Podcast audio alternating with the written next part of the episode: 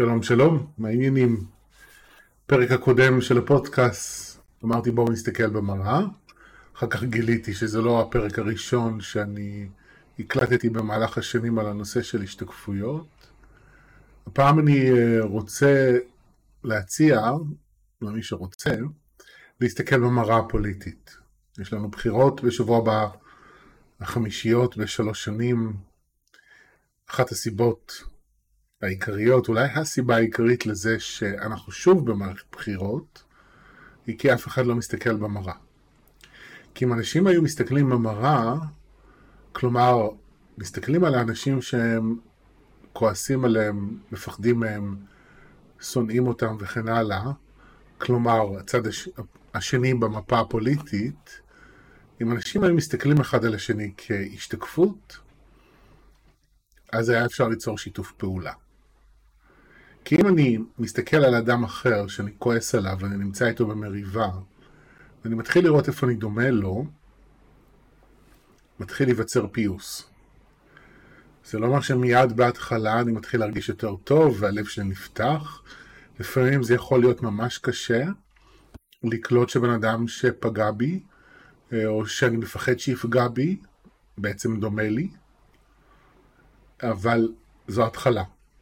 אם ממשיכים בזה, אם מתחילים אה, לעבוד עם הרגשות שעולים, ומתחילים להכיר לעומק את הדמיון, כלומר, את המקומות שבהם אני דומה לאותו האדם, אז לאט לאט אני יכול להרגיש יותר טוב גם עם עצמי וגם עם האדם השני, ואני יכול לעבור ממצב של מריבה למצב של הקשבה.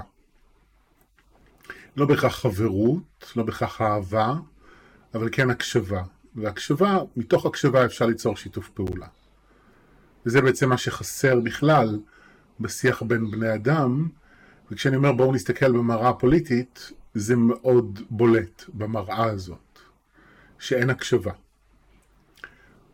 אין הקשבה, אין אמת, וכשאני קורא דברים שפוליטיקאים אומרים, זה תמיד מדהים אותי איך הם מדברים בעצם על עצמם. כל פעם שאני שומע או קורא, בעיקר קורא פוליטיקאים שמאשימים פוליטיקאים במחנה השני במשהו, הם מדברים על עצמם. מאשימים את הצד השני בהסתה, מדברים על עצמם. מאשימים את הצד השני בפילוג, מדברים על עצמם. מאשימים את הצד השני בשקרים, מדברים על עצמם. זה מדהים, מדהים, מדהים, מדהים לראות. וזה נכון לגבי שני הצדדים. אז נכון שאפשר להסתכל על מינונים, ויש הבדלים. וכמו שאני אמרתי גם בפרק הקודם, השתקפויות זה לא אומר שאני זהה, זה לא אני בדיוק אותו דבר. יש הבדלים, אה, בן אדם אחד יכול אה, לשקר על משהו אחד, אני אשקר על משהו אחר. בן אדם אחד יכול לסכסך בתחום אחד, אני אסכסך בתחום אחר, אולי הוא יסכסך בין הילדים שלו, אני אסכסך אה, בין העובדים במחלקה שאני עובד בה, וכן הלאה וכן הלאה. אה, יכול להיות שמה שבן אדם אחד עושה לאחרים, אני לא עושה לאחרים, אבל אני כן עושה את זה לעצמי. אז אני מזכיר לכם את זה שהשתקפויות, אנחנו לא, לא אומר שאנחנו זהים, זה אומר שאנחנו דומים. אז אולי זה קצת ירגיע את מי שזה מקומם אותו, אבל אני גם אומר, אנחנו יותר דומים ממה שאנחנו בכלל מדמיינים אחד לשני.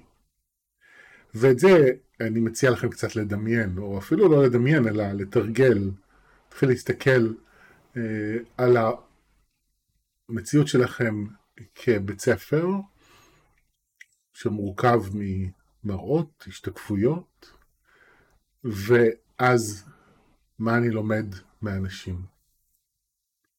והפוליטיקה, מאחר והיא מאוד מרכזית בחיים שלנו, יש לזה השפעה מכרעת על הרבה מתחומי החיים, ובגלל שמשחקים בנו, ואנחנו בתוך המשחק, יש יותר, יש פחות, יש כאלה שיוצאים ממנו, אבל אנחנו ב, בתוך המשחק גם אם בצורה פסיבית, כי זה משפיע עלינו בכל מקרה. רק חושב על הכסף שמשקיעים במערכות בחירות האלה. אם אנשים היו יודעים להקשיב ולדבר אמת, אז אפשר היה ליצור שיתוף פעולה. כי אני חושב שרוב האנשים בסופו של דבר רוצים את אותו דבר. גם רוב הפוליטיקאים, או אני לא יודע אם רוב הפוליטיקאים רוצים את אותו דבר, אבל אני לא בטוח אם רוב הפוליטיקאים רוצים את מה שהוא לטובת האנשים, אבל אם יש באמת רצון לעשות למען, אז אפשר למצוא דרך. אפשר ליצור שיתוף פעולה. אבל אין אמת. לפעמים האמת שחסרה היא שאני הולך לפוליטיקה לא בגלל שאני רוצה להיות למען האזרחים, אלא זה בשביל טובתי האישית. לפעמים יש סודות אחרים או אמיתות אחרות שצריכות להתגלות. ואנשים, גם מימין, גם משמאל, עושים כל מיני דברים שלא צריך לעשות. בין אם מבחינה חוקית, בין אם מבחינה מוסרית. וזה מה שאנחנו מתמודדים איתו. אז אנחנו יכולים להסתכל, נגיד אני, אני מצביע שמאל, ואני מסתכל על הצד הימני של המפה הפוליטית. מקשיב לפעמים לאנשים, איך הם מדברים ומה הם אומרים.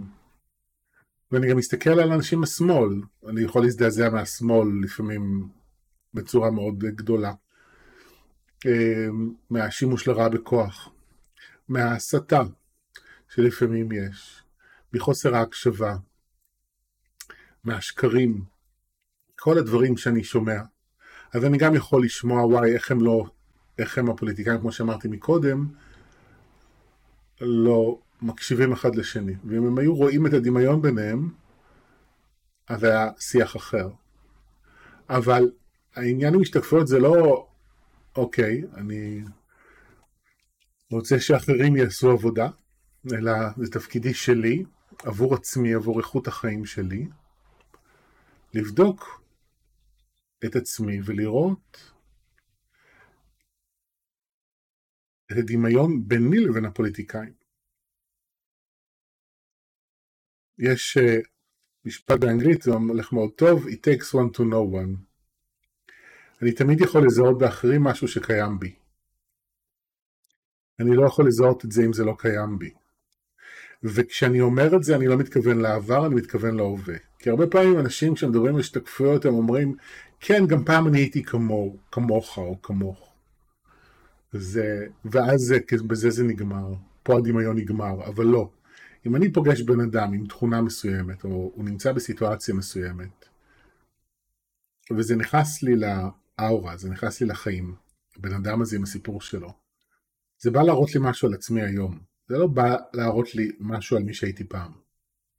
אז בסדר, אולי גם הייתי כזה פעם, ואני מבין מתוך זה את הבן אדם, ואני יודע מה הוא עובר יותר באנשים אחרים בזכות הניסיון חיים שלי, אבל זה לא רק זה. הוא נכנס לחיים שלי כי אנחנו דומים, היום. ו... ואז אני מסתכל ואומר, אוקיי, למה זה נכנס לחיים שלי? מה אני אמור ללמוד מזה על עצמי? מה ההשתקפות שלי בעצם בבן אדם הזה? ואז אני מתחיל לשאול את עצמי שאלות, אוקיי, אני קודם כל מתחיל לברר מה מפריע לי בבן אדם. ככה עבודת השתקפויות עובדת, אני קודם כל הולך עם הרגשות שלי. אם נגיד בן אדם מעצבן אותי, אז אני קודם כל כועס עליו. וזה מאוד חשוב, בגלל שעבודת השתקפויות היא עבודה אינטלקטואלית במידה מסוימת, אנחנו מפעילים את השכל, אנחנו שואלים שאלות, היא יכולה להיות גם uh, בקלות עבודה שמנתקת. אם אני משאיר את זה רק אינטלקטואלי, וזה גם לעולם לא יביא אותי ללב של הדברים. כי אני לא יכול מהשכל להסתכל על הרגשות שלי ולהבין מה יש בהם. בשביל לדעת מה יש בתוך הרגשות שלי, אני צריך להרגיש אותם. וכשמדובר בהשתקפויות, אם אני רוצה לדעת מה דומה ביני לבין הבן אדם הזה שמכעיס אותי, קודם כל אני צריך לכעוס עליו. אחר כך יבואו השתקפויות. אחרת זה כמו לרתום את העגלה לפני הסוסים. אז קודם כל אני כועס, אז נגיד אם יש בן אדם בחיים שלכם אה, שמכעיס אתכם, נגיד אימא שלכם, אוקיי? או אבא שלכם, מישהו מאוד מכעיס אתכם. או פוליטיקאי, ביבי, לפיד, מישהו מכעיס אתכם. תכעסו. תעשו מכתב כעס, כן, וזה מצחיק לעשות מכתב כעס לפוליטיקאי, אבל תעשו מכתב כעס לפוליטיקאי, או לאחד ההורים שלכם, או למי שזה לא יהיה בחיים שלכם. קודם כל תוציאו את הכעס, תדברו אותו לכתב, ואם יש לכם עם מי לדבר אז תדברו, יש מישהו שיכול להקשיב לכם ולעזור לכם בזה. ודרך זה תוכלו קודם כל קצת לפוגג מהעומס של הכעס, וגם דרך זה נתחיל לראות מה בעצם, מה, מה, מה הדבר שמכעיס אותי. איזו התנהגות, איזו תכונה, איזה סוג של יחס. מה? עכשיו, כשאני מגלה מה מכעיס אותי, אה, יש לזה שני, אמ, שתי השלכות, נקרא לזה. קודם כל, זה מתחת לכעס, יש בדרך כלל כאב, אה, זה יושב על פצעים רגשיים שצריך לטפל בהם. אה, ההורים שלי מכעיסים אותי, גם פוליטיקאים יכולים להכעיס אותי כי הם מזכירים לי כל מיני, זה נוגע לי בפצעים וצריך לטפל בהם, בכאב שיש שם, בטראומה, בפחדים, אשמה וכן הלאה וכן הלאה. זה, זאת הסתעפות אחת, אבל ההסתעפות השנייה היא ההשתקפות. זה באיזשהו שלב לעצור ולהגיד, אוקיי, איפה אני דומה לבן אדם הזה? איפה אני עושה לעצמי היום מה שעשו לי פעם, או עושים לי בהווה? איפה אני מתנהג כמו שמתנהגים מסביבי, וכן הלאה וכן הלאה. עכשיו, אתם צריכים לראות, זה, עבודת השתקפויות צריכה להיות מאוד אה, אה, חכמה, כי היא לא פשטנית, היא לא פשוטה שיש איזו נוסחה שאני יכול להגיד לכם, תמיד תעשו ככה. אני כן אגיד שצריך לבדוק בכל מצב לגופו. אם בן אדם מכניס אותי וזה מעלה לי המון המון רגשות קשים, אז קודם כל לתת זמן ומרחב לריפוי של הרגשות. קודם כל, להתייחס לרגשות, ואז באיזשהו שלב לחזור ולהגיד, אוקיי, עשיתי איזושהי עבודה עם הכעס, עם הכאב, עם הטראומה, חלק מזה קצת התפוגג, אני מרגיש שזה קצת יותר טוב.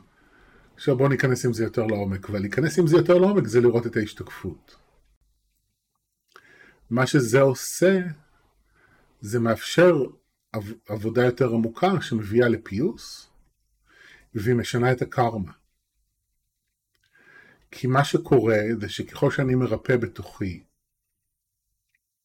דפוס התנהגות מסוים, באיזשהו שלב, כשנוצר או נאסף, נאספת מעין מסה קריטית של ריפוי, אני כבר הופך להיות בן אדם אחר. זאת אומרת, הדפוס הזה, אני לא אגיד אם נעלם, אבל הוא מתמעט, וברמה כזו שאני כבר מפסיק למגנט סוג כזה של אנשים, או סוג כזה של יחס, או לחילופין אני כבר מגיב אליו אחרת לגמרי. אני פחות אני לא מתכווץ, אני לא מתעצבן, אה, אולי נקודתית, אבל זה כבר לא מפעיל אותי. זה שינוי קרמה. וזה שינוי קרמה שהוא נצחי. כי כשאני משנה את הליבה של ה... שלי, זהו, זה שינוי שתמיד נשאר. זה לא אומר שאין אה, עוד סבבים בהמשך הדרך, גם אין לזה באמת סוף. אני, בניגוד להרבה בניו אייג', אומר שאי אפשר לדעת אם סיימתי או לא סיימתי, יש בזה משהו... אה, כן, אני מבין את הרצון לסיים עם דברים כואבים, אבל יש משהו יומרני באמירה הזאת, זהו, סיימתי עם השיעור. זה לא משהו שאנחנו יכולים לדעת. אנחנו נדע כשנמות ונעבור לצד השני, ונשב שם על ענן ונסתכל על החיים שלנו ונסכם אותם, ואז נוכל לדעת מה למדנו באמת, מה ריפאנו באמת, מה עדיין לא התרפא, מה לא הבנו, איזו התפתחות לא עשינו, ואז אפשר יהיה לדעת מה לעשות עם זה לגלגולים הבאים. אז אל תחפשו לזה סוף, אבל כן, אני אומר, העבודה הזו היא עבודה שמשנה קרמה. אמ, וזה מאוד מאוד משמעותי. אמ, מישהו השבוע דיבר איתי על זה, שהוא אמר שאחד הדברים שהוא שם לב שמאפיינים את האופן שבו בדרך הזאת שאני עושה, אנחנו עובדים עם השתקפויות, זה שזה, אנחנו מסתכלים על כל המציאות כהשתקפות. וזה מאוד נכון, וזה הרבה פעמים, מה שאני רואה בעולם הרוח, זה אנשים שמסתכלים על חלק מהמציאות כהשתקפות. ואז חלק זה לא השתקפות, וחלק זה השתקפות שלו, אנשים לפעמים מדברים ככה, זה נורא מצחיק אותי. טוב, זה השתקפות שלו. מה זאת אומרת זה השתקפות שלו? אם אני מזהה את זה, זה השתקפות שלי. זאת אומרת, השתקפות שלו. ולא יכול להיות מצב שמשהו לא השתקפות שלי. זה כמו להגיד, אני לא יוצר את כל המציאות. שזה אומר במילים אחרות, אני, אני עדיין, אני קורבן. כן, אני יוצר מציאות, וכן, אני ממגנט, וכן, אני משנה, וכן, אני מרפא, אבל בתחומים מסוימים אני, אני קורבן. כלומר, אני לא רוצה לקחת אחריות, אני לא רוצה להתפתח, אני לא רוצה להשתנות. זה מה שאנשים בעצם אומרים. הם כמובן לא מודעים לזה ולא אומרים את זה לעצמם. רוב האנשים אולי יש כמה שכן, אבל זה בעצם המשמעות של להגיד לא הכל הוא השתקפות שלי. כי אם הכל הוא השתקפות שלי, אני יכול לשנות הכל. אני לא אשנה בכך את המציאות, אבל אני אשנה את המגנט שלי. אני אשנה את התגובה שלי. אני אשנה את המציאות הפנימית שלי, ואני יכול לשנות הכל, ואז גם הכל יכול להשתנות. או שאני מפסיק למגנט דברים, או מתחיל למגנט דברים אחרים, או מגיב אחרת לדברים, נגיד אנשים שאני, הם כן חלק מהחיים שלי, כמו ההורים שלי, אבל אם פעם רבתי איתם, אני מפסיק לריב איתם. ואם פעם הם עצבנו אותי בדברים מסוימים, אז זה מפסיק לעצבן אותי. הכל יכול להשתנות, מהבחינה הזו. אגיד לכם שהפוליטיקאים, אני יכול לשנות את המפה הפוליטית, התשובה היא לא. זה לא שאני אעשה עבודה עם עצמי ואז הפוליטיקאים אה, שמעצבנים אותי יצאו מהמציאות. אבל התגובה שלי יכולה להשתנות. אז גם פוליטיקה היא השתקפות.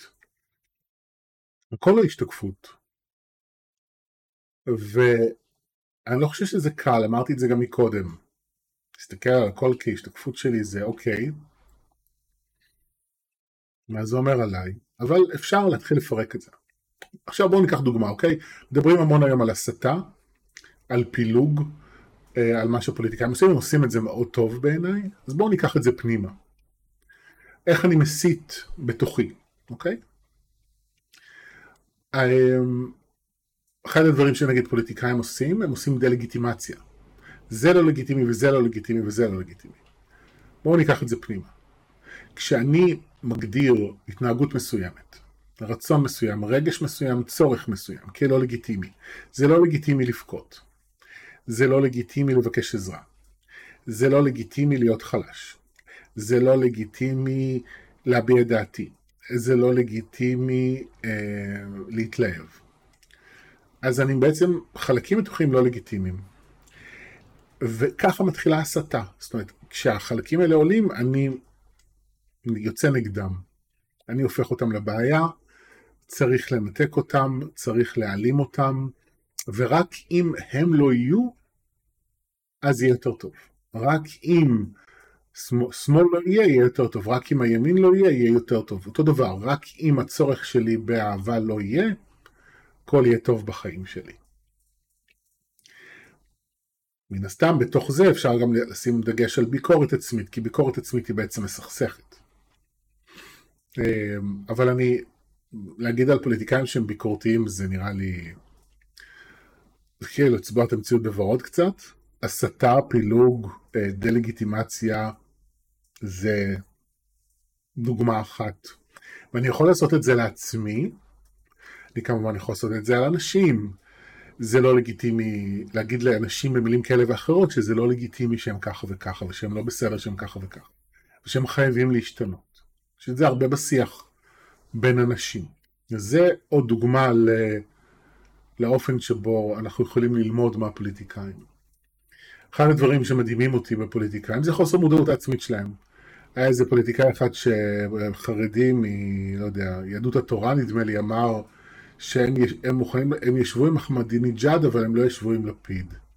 זה כל כך הצחיק אותי. יופי, אז אתם לא תשבו עם לפיד שיושב בממשלה עם ערבים, אתם יכולים לשבת עם ערבים. לא, זה פשוט, אמרתי, אנשים לא רואים את עצמם ממטר, הם לא רואים את הסתירה הפנימית שלהם. אז גם את זה אני יכול לקחת ולהגיד, אוקיי, איפה אני סותר את עצמי? באיזה אופן אני עושה דברים שסותרים אותי. אז הנה דוגמה, מטופל בא אליי השבוע לטיפול, נסע אליי עם הרכבת עם קורקינט, בלי קסדה. דיברנו על זה, ואמרתי לו, תראה את הפרדוקס. אתה מצד אחד משקיע זמן וכסף לבוא אליי לטיפול כדי לטפל בעצמך, מצד שני נוסע בלי קורקינט ומשאיר את עצמך חשוף לסכנה, וזו יכולה להיות סכנה משמעותית.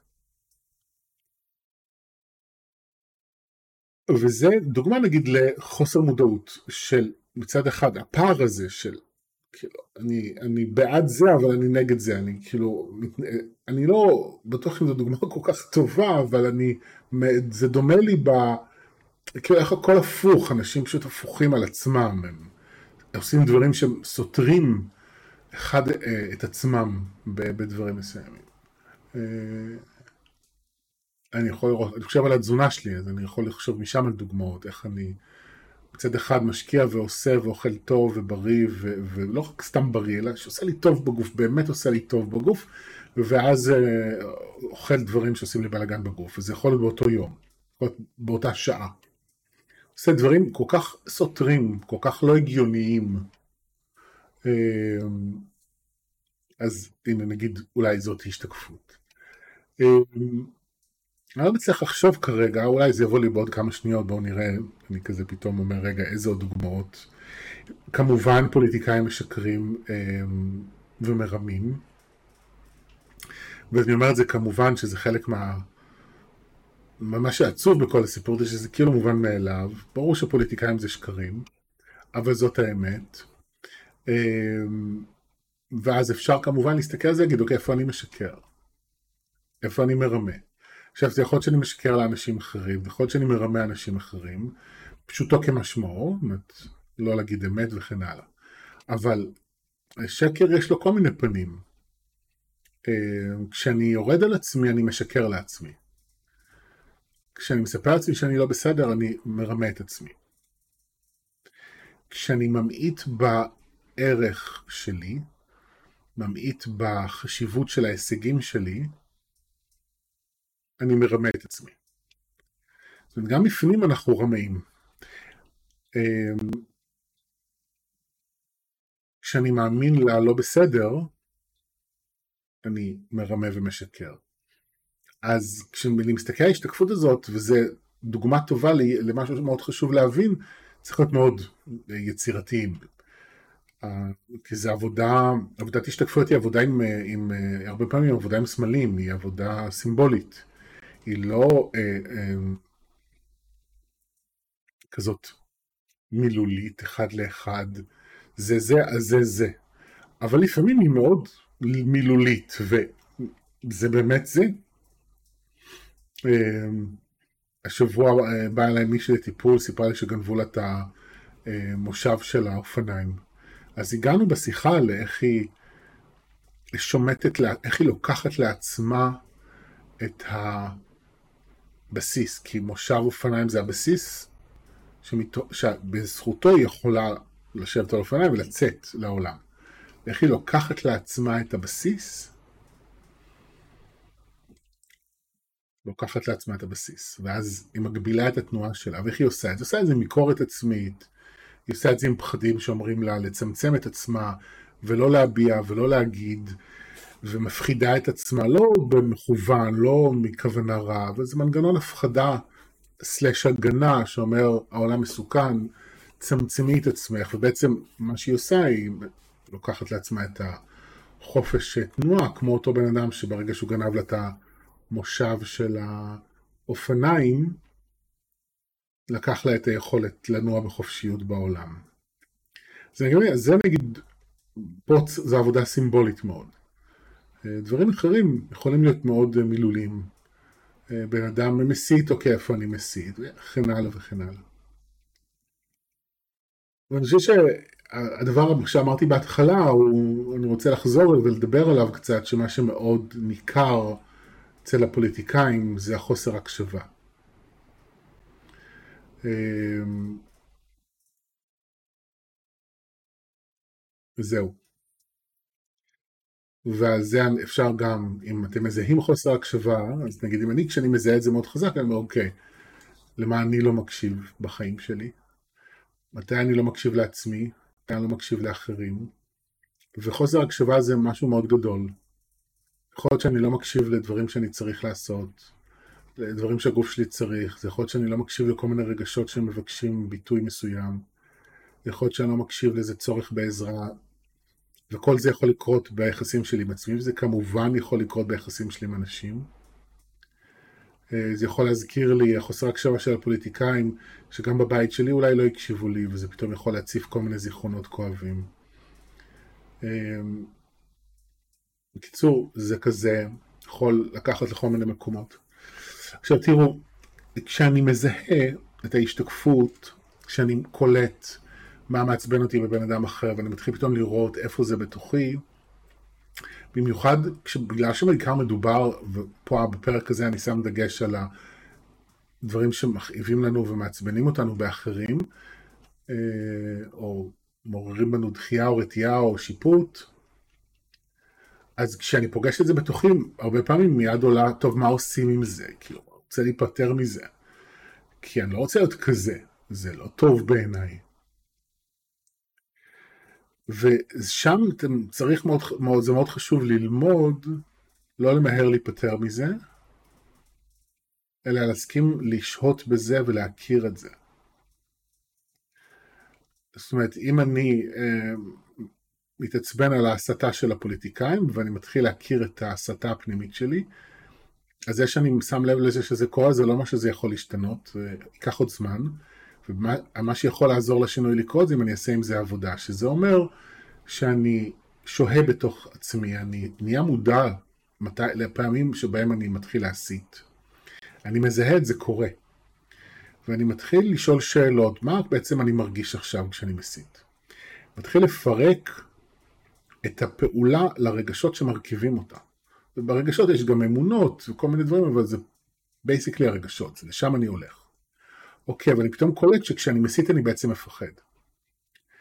ואז אני כבר, זה כבר שכבה יותר עמוקה, ואני יכול להתחיל לעבוד עם הפחד ולגלות, אוקיי, ממה אני מפחד?